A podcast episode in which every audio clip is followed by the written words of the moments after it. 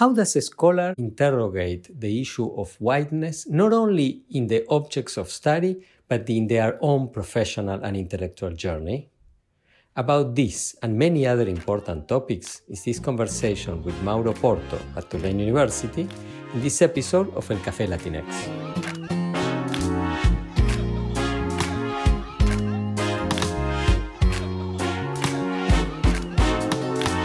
What is the experience of being a Latinx or Latin American scholar in the field of communication and media studies? What are the main challenges and opportunities that come with our identities? These are the issues that we'll talk about in El Café Latinx, where some of the leading voices in the field will share their professional experiences. Hola, my name is Pablo Boczkowski. I teach at Northwestern University, where I hold the Hamad bin Khalif Al Thani Chair in Communication. Together with Mora Matassi, doctoral student at Northwestern and executive producer of this podcast, we invite you to discover the journeys of scholars who are at the cutting edge of creating knowledge about Latinx or Latin American communities across the Americas. These are our stories. Esas son nuestras historias. Estas son nuestras historias. Welcome everybody to this new episode of El Café Latinx. I'm delighted to have here Mauro Porto, Mauro is an associate professor in the Department of Communication at Tulane University, where he's been working since 2004. Before then, Mauro was professor in the School of Communication at the University of Brasilia and in the Institute of Political Science and International Relations. Mauro did his BA in communication at University of Brasilia, where he also did his master's in political science. Then he did his PhD in communication at the University of California in San Diego. Uh, in addition to his positions at Tulane and uh, at the University of Brasilia, he was also visiting professor uh, at FLACSO in Guatemala and program officer at the Ford Foundation in Rio de Janeiro. Mauro is the author of two books, uh, the most recently published Media and Power, Media Power, sorry, and Democratization in Brazil, TV Globo and the Dilemmas of Political Accountability. And he has a fabulous new book project uh, that hopefully will be in your favorite brick and mortar or online bookstore very soon. He's authored a number of uh, journal articles and book chapters, and is one of the leading uh, voices in the political economy of Latin American media and Latin American journalism.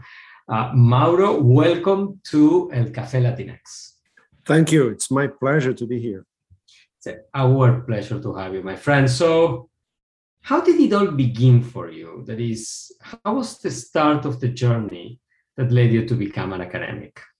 Yeah, well, first, um, you know, I had to decide what to do in college, and my original thought is I was excited about writing, and I thought journalism was, you know, what my vocation was all about. so I joined. Uh, I, I, my bachelor's degree was in communication with an emphasis in journalism at the University of Brasilia. And um, but you know, I graduated, but I really did not want to pursue uh, a journalism career as much, and I, I took a break after college and went to for a two-year adventure in Europe.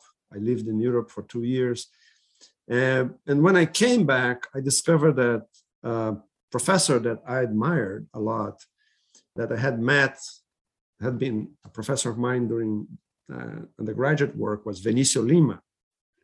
And he's one of the leading figures of political communication research in Brazil. And I learned that he had just transferred to the Department of Political Science, and they were they had a call for their master's program. So I came to Brazil, and two weeks later, I applied for these master's programs, and I got in and I started working with Venicio, who is a who was an incredible mentor, and and and since the masters, I started working with political communication, trying to understand the intersection of media systems and political systems. So I wrote a master's um, thesis about the two, 1992 mayoral election in Sao Paulo and the role of the media in that election, which is a small study. Uh, but already in the masters, I was interested in questions of reception. So I did a small panel study with voters during the election. So I interviewed 90 voters four times during the campaign. And, um, and that was my first engagement with empirical research and that was related to media and political communication. So uh, I think it, as uh, often happens, is you no, know, it's just random events that happens that you casually learn that uh, a faculty member that you admire, enjoyed and admired um, had transferred to a new department. They were opening. They had a call for applications for the master's program, and I, I learned about it and applied and got into the master's, and that's how everything got started. All right. And after you finished your master's, what happened? Yeah, at that time in Brazil, um, the number of PhD scholars with PhD outside the main axis of Rio São Paulo was not that significant.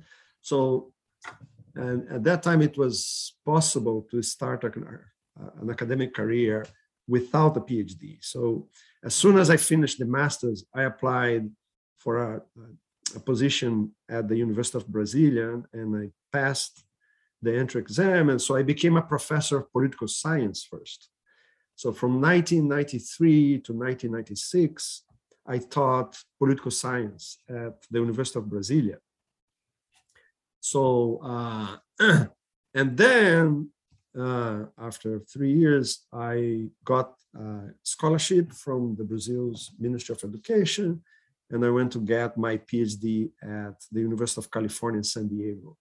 So, um, and then after the PhD, I went back to my teaching position at the University of Brasilia. So um, that's how um, my academic career started. I, started originally teaching. So I have been always in between disciplines, right? And working with political science, but also communication and going back and forth between the two. The master's was in political science, the PhD was in communication. So I have been always trying to integrate, do some level of interdisciplinary work uh, in my research. Very interesting. How did you decide where to go for study and how did you decide communication versus PhD versus, uh, sorry, political science for your PhD? Well, truth, well, first, you know, I went, I looked um, after scholars that I admire their work. And the reason I applied to UCSD was that Dan Hallin was there, and he's a leading figure in political science. And com- the Department of Communication, UCSD, also had other stellar scholars like Michael Schudson and others who really were, uh, who I really admire the work. So I got even to when I was a teacher at the university, a professor at the University of Brasilia, I organized an international colloquium and I invited Dan to Dan Hallin to come. So he was one of the participants. So I got to know him personally, even before I applied to graduate school. And the fact why communication, not political science, the truth of the matter is, I, remember that I applied to to uh, three poli-sci PhD programs and three communication poli-sci uh, communication programs, and not accidentally the the three poli-sci PhD programs rejected. So uh, so I had it was not a difficult choice. I was basically restricted to the to the field of communication that has always been more interdisciplinary and more open to to scholars engaging with different topics and uh, uh, literatures. Yeah. Okay, and how was your experience as a Brazilian, uh, you know, studying in the US at UCSD? Wow, it was absolutely exciting to be able to devote yourself uh, to study and research. I had a good uh, scholarship from the Brazilian government that allowed me to sustain myself. And of course, all these full PhD scholarships are under threat nowadays. There is a huge cut in the budget of the Ministry of Education and for research, which is really regrettable because, of course, that enables you know enabled my whole academic career um, so and yeah and at ucsd uh, as i said i was able to work with uh, scholars who really opened new horizons to, to my research not only my committee members including michael schudson and uh, dan hallin who was my advisor but also Ellen Seiter, who was a stellar scholar that helped me with the reception side, uh, and also in political science, people like Samuel Popkin, and I also had a sociologist in my committee, Akos Rona-Tas. So it was really uh, exciting because the program was highly interdisciplinary and not only welcome, but you know, created good incentives for us to engage with interdis- interdisciplinary research. So it was fascinating. It was an exciting period in my life, and uh, I learned a lot in that period. Wonderful. Did you think you want at the time? Did you think you wanted to stay in the U.S.? Did you think you wanted to go back? Not at all. Uh, the idea was always to go back. Since I had a scholarship from the Brazilian government, you know, the commitment is that you go back and and I never thought that I would end up teaching at the US. And the kind of dissertation that I decided to, to write was more uh, aimed at what I thought would be a good contribution to political communication research in Brazil, rather than what dissertation will help me get a job in the US market. So, what I did in the PhD dissertation was a study, a reception study of television that combined both the more quantitative social science methods and approaches, because I did controlled experiments with news, but also the more qualitative side of um, focus groups and ethnographic work with audiences. So I did both, uh, you know, a controlled experiment with news, but also uh, focus groups with telenovela viewers. And I thought, well, at that time there weren't many, uh, there weren't as many studies of reception uh, of media in Brazil, especially in, in, the fields of political communication, political science. Uh, so I thought that would be a more important contribution to Brazilian scholarship rather than engage in other types of research. So that the whole dissertation was not really designed to appeal to an international job market. And that's so much the case that I translated the dissertation to Portuguese and published it as a book in Brazil, because I thought that's where its uh, intellectual intervention would be more significant. And then going back to Brazil, after a PhD in the States, you went back to your same university to teach. Yes. But how was that experience of going back after five years in the US with a different, you know, training? Yeah, it was exciting because you come back from the PhD full of energy and excitement. And one of the things we did at the University of Brasilia was to create the PhD in communication. So as I was a member of the we had three graduate coordinators in the department, and myself, the Denilson Lopes, and Gianna Moura. So we proposed the PhD program, got it accepted. So I was very, those were very exciting times in terms of a young scholar. And we also created an interdisciplinary research group on political communication. Not, not, not created. Uh, we restarted the research group that had been created by Venicio Lima, the Center for Studies of Media and Politics. So this was you know, from 2001 to 2004, this was a very exciting period, and um, the University of Brasilia had very uh, uh, interesting and um, engaging students. So both my undergraduate courses and my graduate courses were very um, dynamic and interesting.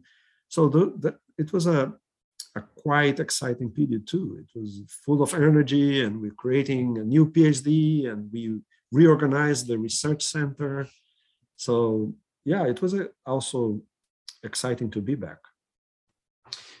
Did you remain sort of in regular connection with the international academic community during that period, or did you focus mostly on uh, home country, on Brazil? No, I remain in contact, especially because, again, at the time, the Brazilian government provided good funding for international conferences, for example. So I re- kept attending the main uh, professional conferences like the ICA, the International Communication Association conference. I went to a few meetings of LASA, the Latin American Studies Association. And of course, attending those conferences was extremely important in opening uh, new venues of research and publication abroad in the US, and but also in Europe. So that's I'm very convinced that it's very important for a young scholar um, to attend these conferences. And that's where people get to know your work and get to know you. That's where most of my invitations for talks and publications came from. So, but that those were different times when there was more funding for international travel by Brazilian scholars. So you were four years in Brasilia as professor post PhD, right? Post PhD, yeah, from 90, 2001 2004. So it was three years. Three years, and then yeah. you went to Tulane. Yeah, that was another interesting story because okay.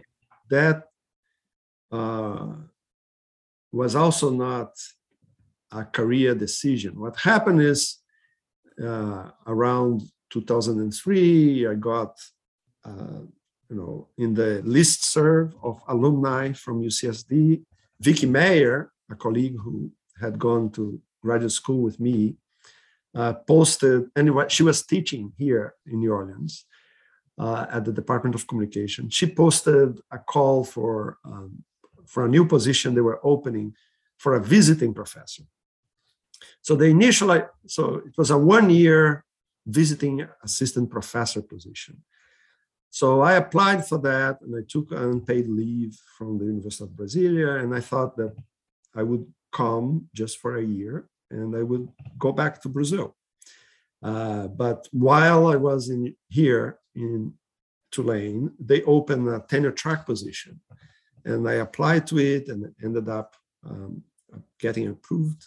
So that's when I started my tenure track so again, you know, there's a random uh, events that, that are shaped by contingency and your personal networks. That's you know how I learn about this position, and how and how you know the. It's also important to stress the importance of the Stone Center for Latin American Studies at Tulane, because my the position that I applied for was created with support from Title VI, a US, a US program devoted to support area studies. So from the first six years, you know, the US government paid half of my salary for the position salary, and Tulane paid the other half. So um, I credit the ability to come to Tulane a lot to the strength of Latin American studies here, uh, which is that's why they wanted someone that were doing that was doing research on media in Latin America. That was the call for the position. So again, um, as often happens, the contingency, right? That I was the right place at the right time. Interesting. And how, how was your experience? How, how would you compare, you know, teaching in Brasilia and teaching at Tulane? Right? Um, post PhD, because pre pre PhD, one can see that there are other sort of factors that might come into play. But now you have your PhD, you are an established scholar yeah. internationally, and now you have a full time position building, rebuilding a program in Brasilia. Go to Tulane. What would you say are the main sort of similarities and differences?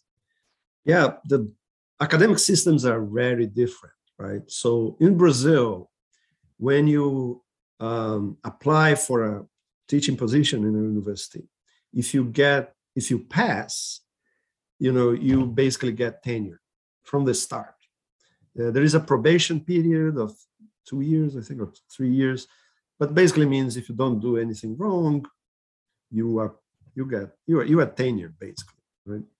And of course, in the US was radically different. I was starting a tenure track position which, as everybody knows, is very stressful. And so, um, so the, the, teaching at the University of Brasilia was different because I was trying. It was right after the PhD, and as I said, there was there was a group of young professors there that were very excited, and we were able to create the PhD program.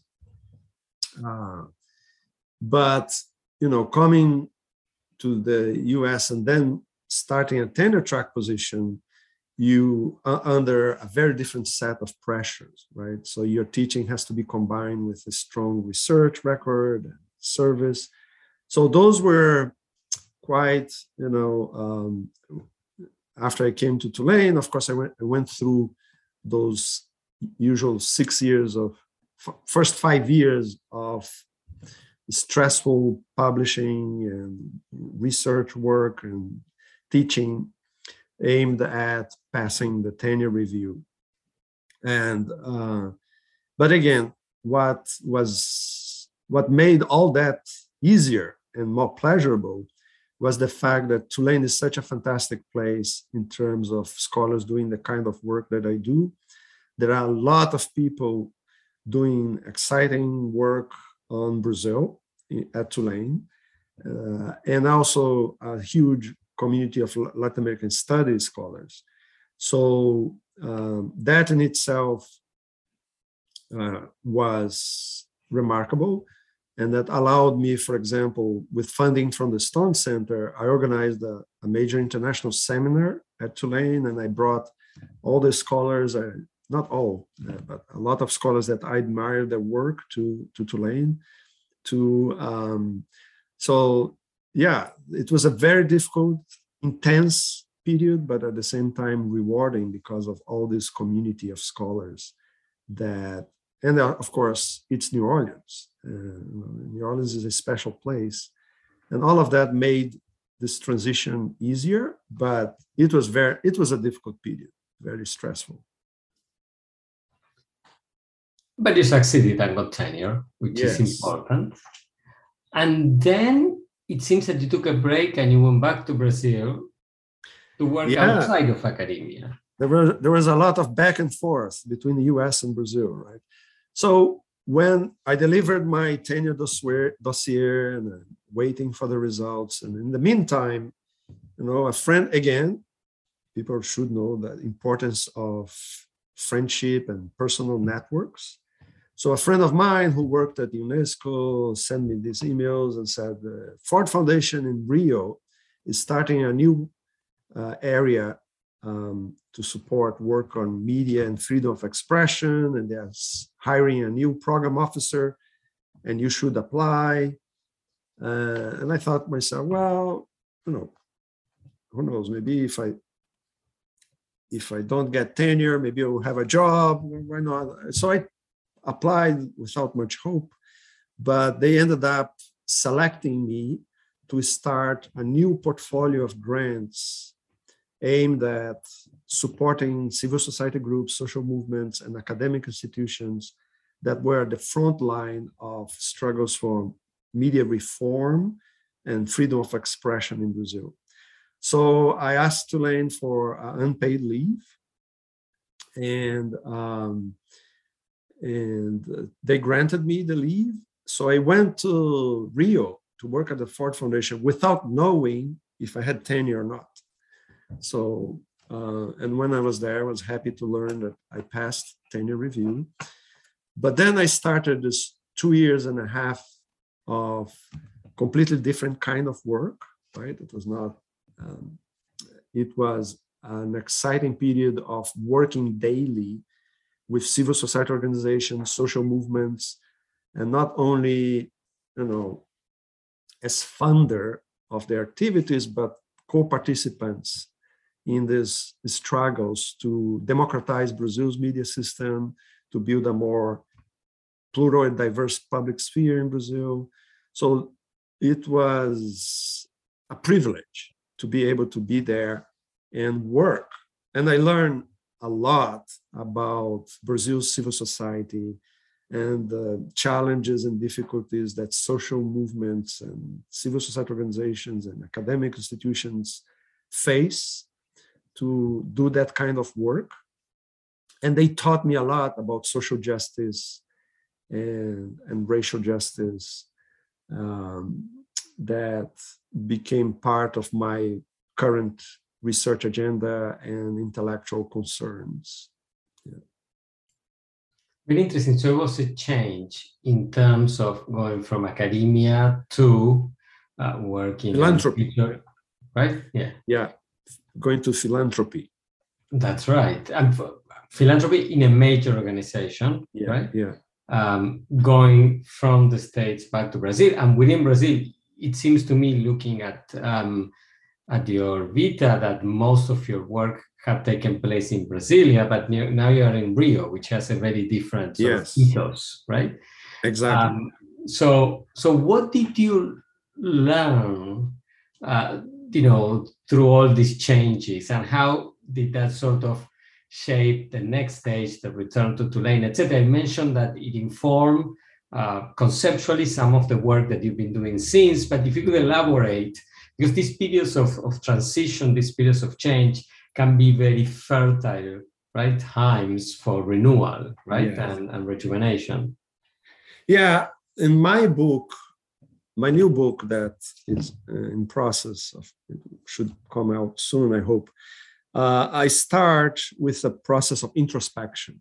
I look at my life trajectory and try to understand why I was unable to predict the kind of uh, democratic decay and uh, and the rise of the far right in Brazil and and and why you know not only scholars were unable to predict but were hardly being successful in explaining how Brazil, who looked so promising, uh, in the early 2000s in terms of declining poverty rates, declining inequality, democratic consolidation, not only in the period of the PT, but even in the period of Cardoso from the Social Democrat, Social Democratic Party, right? There was a period of stability. How could that all fall apart? And in my new book, an introduction in this introspection, I say, well, my position as a white middle class subject in a very hierarchical uh, society could have helped me understand the nature of the conservative revolt uh, and predict some of the uh, of its elements. And the question was why i failed right? And that has to do with you know this key category that for me is very central in the current work, which is this notion of interrogating whiteness, right? So, and I tell some episodes during my work at the Ford Foundation that where would end up later on uncovering to me the centrality of white identity in Brazilian politics. So for, I tell, for example, there was a meeting of grantees that were working on issues of racial justice in Brazil.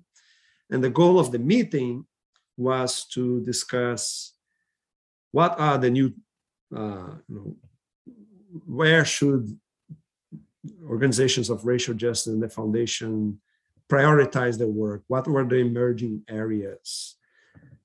Uh, so uh, members of the Black movement, you know, talked about the key issue of the genocide of young Black men in Brazil by the police. This was one of the topics. But then Marcelo Paixão was an economist at the Federal University of Rio, and now he's at UT Austin. Now, at the time he was in, as an economist, he made an intervention saying that the Black movement uh, and the foundation needed to be ready to the huge backlash that would soon emerge about the ascension of blacks in Brazil, both economic, with the declining poverty inequality rates, but also the rise of racial conscious policies like affirmative action. And that took the room quite by surprise, you know. And what I write in the book is that I failed to fully grasp uh, the, the nature of that alert. Uh, I did not think that there would be such a significant backlash. And part of the reasons why was that I was not interrogating the nature of white identity and middle class status in Brazil. And, and that became very clear, you know, in the historical process that followed. So I started looking back and saying, well, the reason why I'm here as a professor in the US enjoying this privilege is that my family achieved middle class status by taking the opportunity of you know using social closure mechanisms that are central to define whiteness and middle class identity in Brazil. One is my parents were able to put me through private education that allowed me to enter a public university, which is a very unfair and system that affirmative action tried to break, right? And also, I looked at the centrality of domestic workers in Brazil. Brazil is by far the country that has more women working as servants. There are more than 6 million women. So, in almost every middle class household, including every family of university professors, there is a, a maid working, mostly Black women, uh, and so the middle class can rely on the cheap labor of domestic workers uh, to, to ensure its level of status and living standards. So I started interrogating all that, and I started to understand that not only affirmative action, but the constitutional amendment that gave rights to domestic workers was another huge source of resentment in Brazil in the white middle class. So in other words, if I had looked back at my own life trajectory, I could have understood the centrality of this stratified system of education in my social ascension. I could have understood the role and place of domestic workers in white privilege. Uh, however, the, the power of whiteness is exactly that um, it's uh, it's it's invisible, right? You don't often realize how these systems of privilege work. So the work at the Ford Foundation and interacting with leading figures of the Black movement, of activists in the front lines of social justice struggles, really opened my eyes to a series of questions and issues that I had never interrogated in my research. Yeah. That's super interesting. And then after two and a half years, you went back to Tulane. Yes. How was that decision? Number one. Number two, how was the intellectual and personal, shall we say, transformation that you experienced while doing the work at the Ford Foundation shape this, shall we call, second stage at Tulane, right? Right, yeah. uh, in the past ten years, essentially, um, eight, but so, so how did that transition happen? Why not staying in Brazil, for instance? Mm-hmm. And um, and how after you know going through this intellectual and personal transformation, how has your experience been? Not just you know research, mm-hmm. but your experience in the classroom as a member of the university community, etc. Yeah, there are many factors, as usual, involved in such decisions. You know, and one of them was, of course, I got tenured. That was good news, and it was good continue with my academic career. Uh, but also for different reasons, my then wife was still in New Orleans, and um, and be, and we you know um, so I had the, the, the, personal side too of having family ties in New Orleans. So there wasn't much thought about the need that I could stay in Brazil, and I, it was very clear that I had tenure, I had a family here, so it was not um, a very difficult decision. So I decided to come back. But of course, not, another phase began because as soon following year after my return, um, my colleagues elected me department chair. And I tried to do a bad work, but apparently it was good enough that they reelected me. So I did two terms, which was six years. And contrary to some academics that I admire, I was not able to keep up with my writing research while doing that kind of administrative work. However, after six years of being chair, I got a one year sabbatical leave that I just concluded. And that year of sabbatical leave really gave me the opportunity to put all these experiences together and write a very different kind of book uh, that engages with a very new set of questions and literatures that really refreshed my research agenda. So I, you know, I credit all these experiences professionally and personally as building blocks to the kind of research I'm doing now. Very inspiring. Um, how was being the department chair? What did you learn uh, that you might want to share? I don't know if my colleagues would like to hear that, but yeah, it's it's quite challenging because you know I remember uh, when I came to Tulane, we had a wonderful colleague that was chair at the time, Jim Macking. Uh, unfortunately, he has passed away already. Uh, but you know, when he learned that I was going to be chair, um, he he uh, he said, "Oh, the first thing you need to buy is some uh, paper towels." I said, "What paper towels? you, you get some uh, crying colleagues in your office. there is a drama, the drama of interpersonal relations and conflict in academia that you don't know about." so he was he was uh, funny, but also he was alerting me that there is a whole side of family therapy that the chair is supposed to engage with that uh, people don't know about and and that is and i guess you know uh, my colleagues appreciated my ability to ne- negotiate to navigate conflict and uh, um, disagreement and uh, trying to build a middle ground and, and I was not as successful, maybe uh, administratively in running some stuff, but apparently I did a, good enough job that they they insisted that I should do a second term. Okay, and um, what's next for you, Mauro?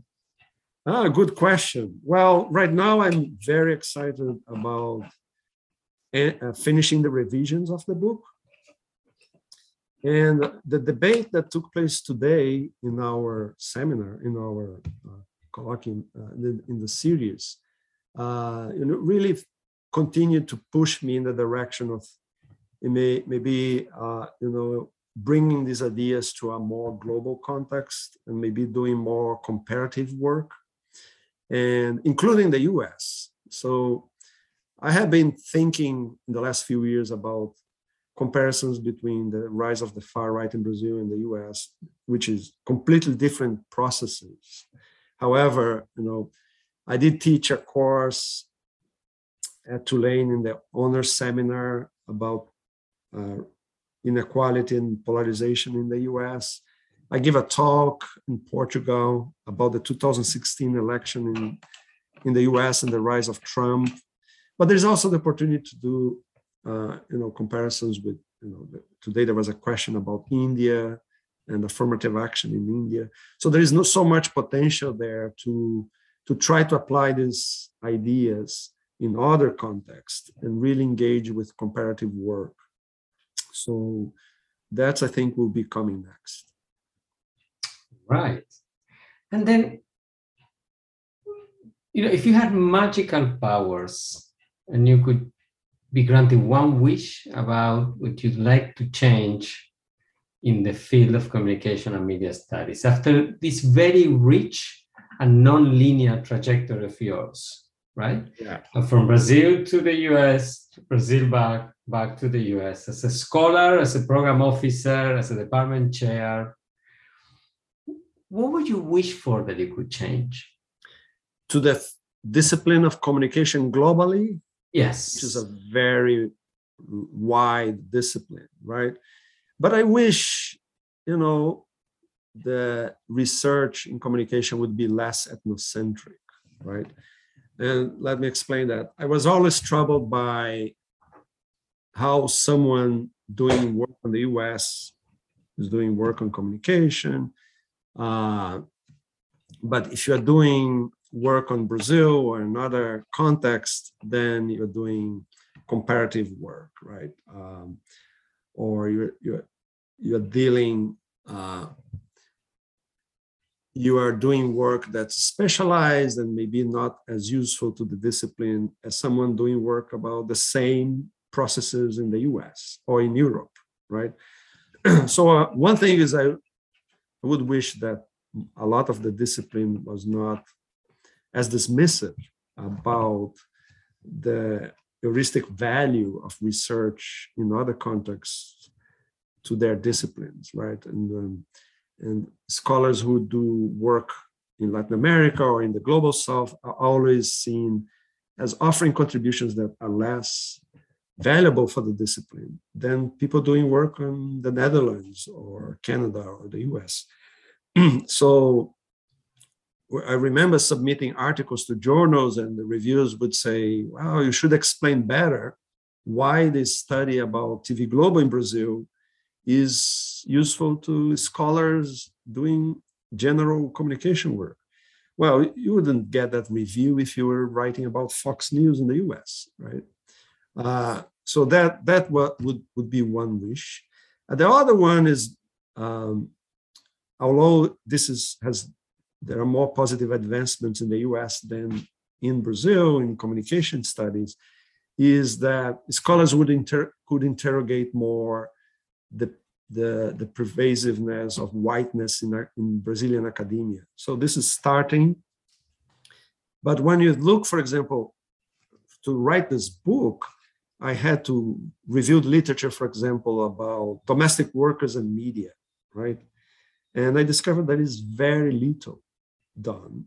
And what's done is mostly by young female scholars who are really, you know, opening new perspectives in the discipline that nobody else is doing. So the question is why my white male colleagues have been doing research for decades have never looked at institutions that are so central to Brazil's stratification system and, and political cleavages, like this impressive uh, reliance on domestic workers, right? Well, that has to do with the fact that not only most communication scholars are white, uh, and if you look carefully, I, I, most of the great majority of them uh, rely on the labor of these mostly black women in their houses, right? So, so I wish, uh, you know, the discipline, especially in Brazil, would have paid more attention to these uh, institutional forms of inequalities that are prevail, very pervasive, but at the same time invisible. All right. Thank you very much, Mauro, for sharing your absolutely fascinating journey with us. Uh, thank you to our listeners for staying with us to the end. And I invite everybody to join us for this next episode of El Café Latinx. Thank you very much. It was a pleasure to engage in this conversation.